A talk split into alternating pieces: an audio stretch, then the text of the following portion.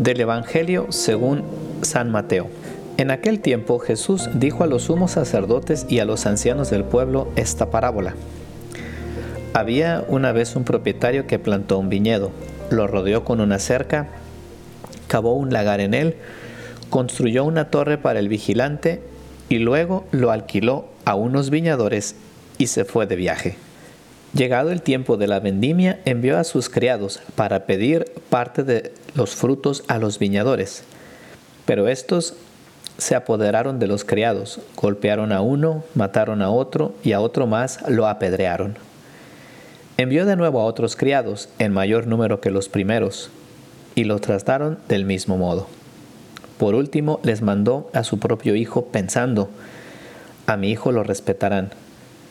Pero cuando los viñadores lo vieron, se dijeron unos a otros, este es el heredero, vamos a matarlo y nos quedaremos con su herencia. Le echaron mano, lo sacaron del viñedo y lo mataron. Ahora díganme, cuando vuelva el dueño del viñedo, ¿qué hará con esos viñadores? Ellos le respondieron, dará muerte terrible a esos desalmados y arrendará el viñedo a otros viñadores que le entreguen los frutos a su tiempo. Entonces Jesús les dijo, ¿no han leído nunca en la escritura?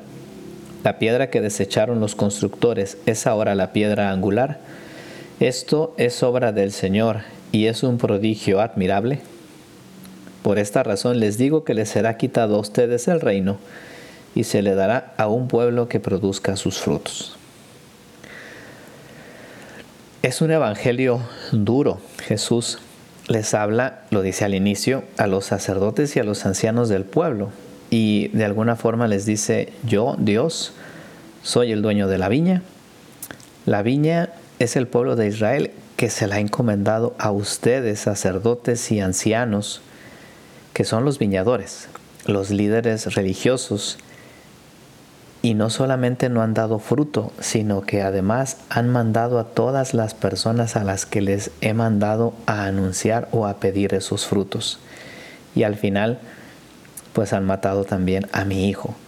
Para quienes estaban escuchando esta parábola, creo que habrá sido casi diría un ataque muy fuerte de Jesús hacia las autoridades religiosas y en el fondo, pues en pocas palabras Jesús estaba resumiendo eh, la historia de la salvación, una historia casi podríamos decir que triste, una historia de un cierto fracaso, porque pues a fin de cuentas estos viñadores seguían ahí sin dar los frutos y estaban cerrados, estaban incluso enojados con aquel que se los estaba pidiendo y con aquel que era el hijo.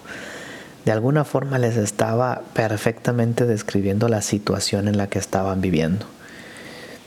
Y si tomáramos esta parábola, nos imagináramos a Jesús aquí a nuestro lado, delante de nosotros, eh, delante de nosotros laicos, sacerdotes, consagrados, eh, y Jesús llega a nuestra vida y nos dice, oye, pues te di una viña, te di una viña que es tu vida, te di una viña que es tu familia, te di una viña que es pues aquella comunidad a la que pertenezcas, eh, ¿qué frutos hay?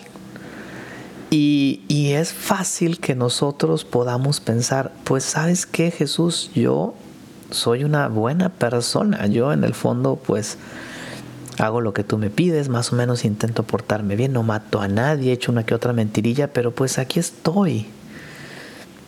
Y Jesús en este Evangelio pues se pone exigente también con cada uno de nosotros y nos dice, oye, ¿cuáles son los frutos que me presentas? ¿Qué has cultivado? ¿Qué has logrado ahora que estamos todos en la cuaresma intentando hacer ese ejercicio de conversión interior? ¿Cómo está abierto tu corazón para que Dios verdaderamente pueda tocar aquellas cosas que no quieres que toque?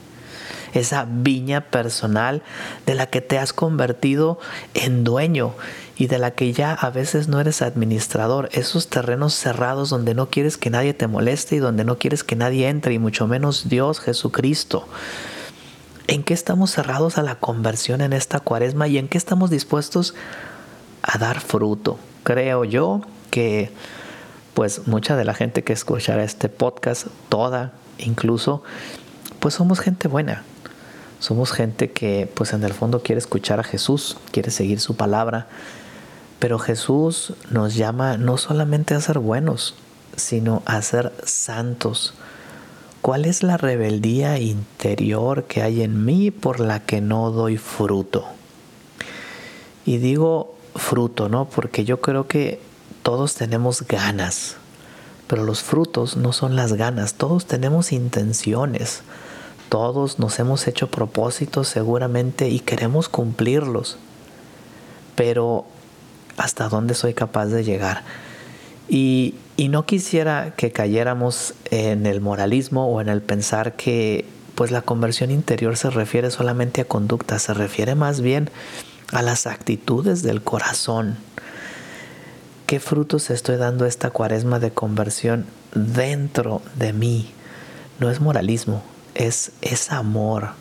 Quizá la pregunta que como cristianos nos deberíamos hacer es, ¿qué me hace hacer mi amor a Jesucristo?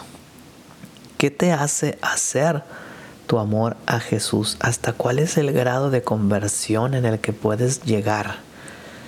¿Cuál es el fruto que quieres sacar de esta cuaresma?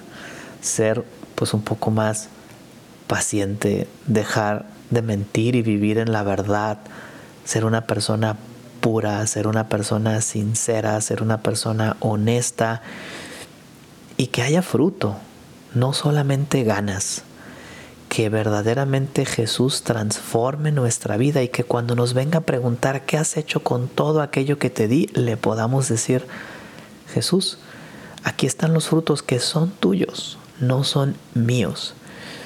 No nos acostumbremos a que nuestra vida sea estéril. Es más, si la vida es estéril, no es vida, porque la vida crea, la vida reproduce, la vida da fruto. Si nuestra vida espiritual es real y es verdadera, va a dar fruto, no ganas fruto. Pues ojalá que, que todos busquemos esta cuaresma lograr esa conversión interior por amor y no solamente por cumplir, porque queremos darle a Jesús esos frutos que Él espera de la viña de mi vida y no solamente porque es costumbre o es un ambiente social o porque es lo que me dicen en misa o lo que me propone el Padre cuando da la homilía, sino porque verdaderamente queremos que Jesús viva cada vez más en medio de nosotros y que nuestra vida no sea estéril, sino que dé fruto. Que Dios les bendiga. Soy el Padre Evanibaldo Díaz. Les invito a compartir este podcast. ¿Qué haría Jesús?